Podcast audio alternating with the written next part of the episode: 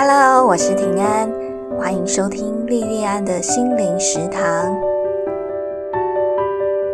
欢迎收听莉莉安的心灵食堂第九十五集的节目。这一集播出的时间是在二零二二年岁末的时候。今年度有很多的名人过世，其中有让全世界都为之哀悼的英国女王。七月份的时候，安倍晋三被刺杀身亡。还有最近中国的江泽民先生的过世，除了这些政治圈的名人以外，还有音乐圈的陈扬、林秋离，时尚圈的三宅一生，艺文界的倪匡，演艺圈的蔡头、朱丽静等等。那在我的生活里面，我的阿嬷也是在今年以百岁的高龄离开人世。我身边也有一些熟或者是不熟的长辈或者是朋友，在今年过世。那其中还有位过世的朋友，他的年纪跟我差不多。看到跟自己年纪差不多的人过世，就会特别感慨哦。不知道你相不相信轮回？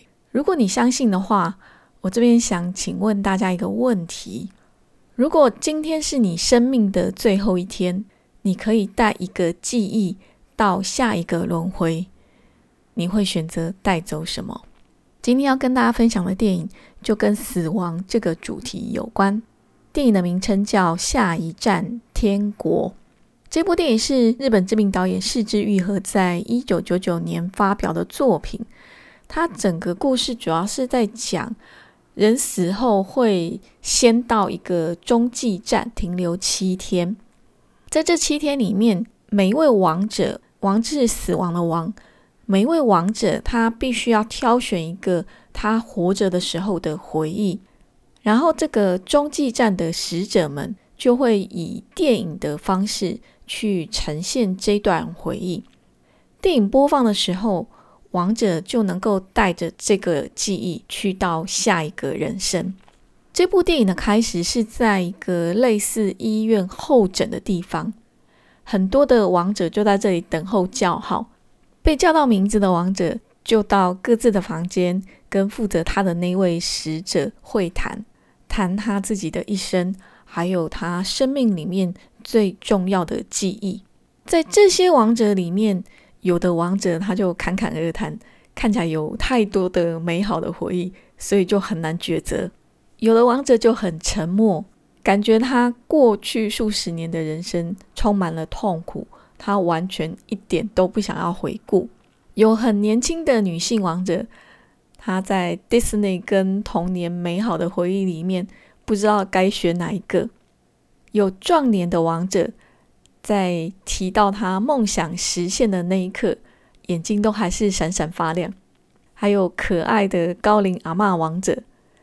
他想到某一个春天里面，樱花落英缤纷的时刻，脸上散发出非常灿烂的笑容。那还有很多位中年女性的王者，她们生命里面最重要的回忆，都是生命中某个重要关系的美好温柔时刻。在这么多的王者里面，有一位七十几岁过世的欧基桑，他是在二次世界大战后。念到大学毕业，你知道，在二次世界大战刚结束的那段时间，整个社会是很贫穷的，尤其日本是战败国，更是如此啊。在那个很贫困的时代，这个我机上他能够念到大学毕业，其实并不容易哦。那他念到大学毕业之后，接着又在很有名的大企业里面工作几十年到退休，所以在日本的文化里面，这位偶基上他的人生就是一帆风顺，而且甚至我们可以把它归类在所谓的人生胜利组里面。可是我们看起来这么美好的一个人生，这位偶基上本人却选不出一个很关键而且重要的回忆。那甚至呢，还让负责他这个案例的使者去调出他的生命记录。生命记录是一年一卷录影带啊，所以这位我记上总共就七十几卷录影带，然后就死者就交给这位王者，让王者自己去播映、去回想，说他的人生的生命历程，让他好好去想想，说他要选择哪一段回忆。其实这位欧基上他的生命历程，他这一辈子所追求的东西，也是我父母他们这一代所追求的。然后他们把他们这个追求就交到我们身上。我们从小就被教导说，要好好努力念书，有了好的学历以后，在大企业里面工作，在知名的企业或者是国营机构里面工作，然后努力赚钱生小孩。这位欧基上的确也过上了他想要过的人生，可是这位欧基上却说，他这一辈子有还过得去的学历，一份过得去的工作，一段过得去的婚姻，他的人生没有什么好闲的。可是他就是觉得少了一些什么，他想要找出一段回忆，证明他自己曾经活过。负责这位欧基上的使者。他的主管后来就说：“他说，就算这位偶机上他这样讲，但一般人大多没有办法留下什么。到了中继站这里才开始找，已经太晚了。在中继站这里，除了王者以外，其实在这里工作的使者们也各有各的故事。这些使者之所以会在这里工作，大多数也是因为。”当他们过世来到这里的时候，找不到可以带去下一站的回忆。透过辅导新来的王者，可以让他们自己也进一步去反省他们曾经活过的人生。这当中就有一位使者，他在帮忙王者的过程里面，很意外的发现，他跟某位王者的太太有一份很特殊的关系。这位使者，他是在二十几岁的时候就过世了。他后来透过他同事的帮忙，还有这位王者他的鼓励，他才领悟到说，他在活着的时候一直都在追寻幸福，可是他一直都觉得他找不到幸福在哪里，因为他发现了这一段特别的关系，他才发现说，原来可以为其他人带来幸福。或者成为别人的幸福，他短短二十几年就结束了人生，一样非常的有价值。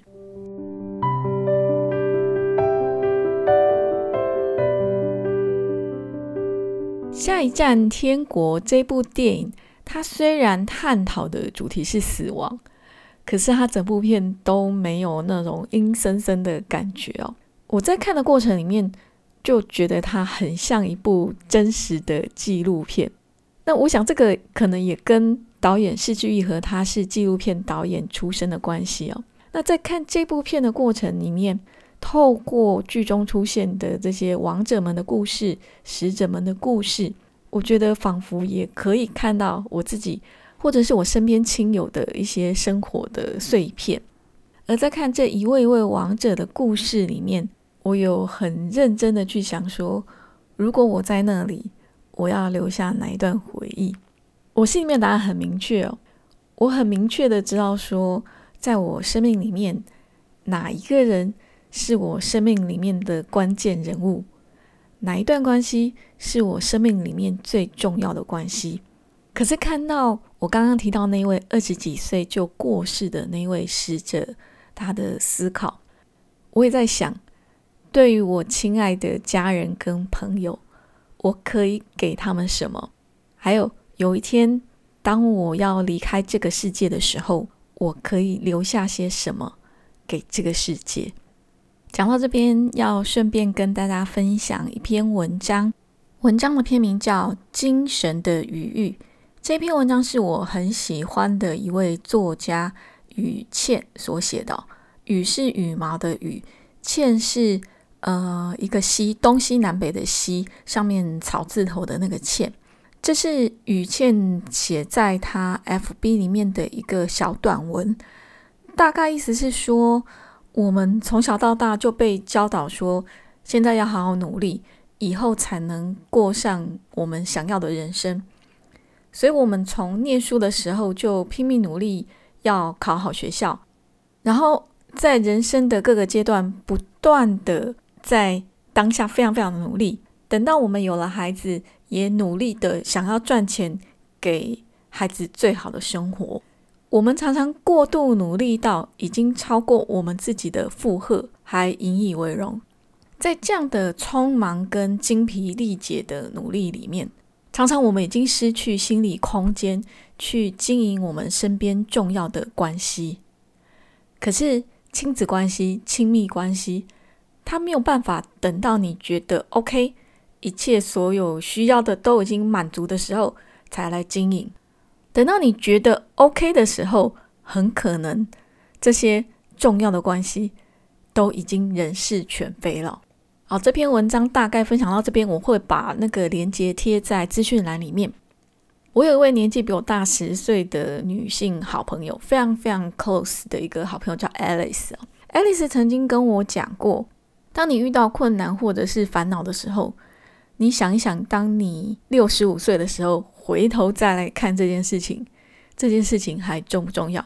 那当然，如果你已经超过六十五岁，你或许你也可以再回头想想看，十年后、二十年后，你回头再来看这件事情，这件事情还重不重要？如果我们在遇到挫折的时候，能够把时间拉长来看我们所遇到的困境，或许你就会对你眼前遇到的问题。豁然开朗。下一站天国这部电影，它让我用一生的长度来思考，生命里面最值得重视跟珍惜的是什么，也让我感恩，在我的生命里面，曾经有人有事，让我觉得这一辈子活得很值得，没有遗憾。我们再回到节目刚开始的时候问大家的问题。如果今天是你生命的最后一天，你可以带一个记忆到你下一个人生，你会选择带走什么？如果真的有像这部电影里面提到的中继站，希望我们每一个人都是那种不知道该怎么选择，可是是因为太多的美好难以抉择，而不是因为太多的不愉快让我们不想去选择。这部电影《下一站天国》就分享到这边。我们今天的节目就到这里结束，非常非常感谢你的收听跟支持，我们下次再见哦。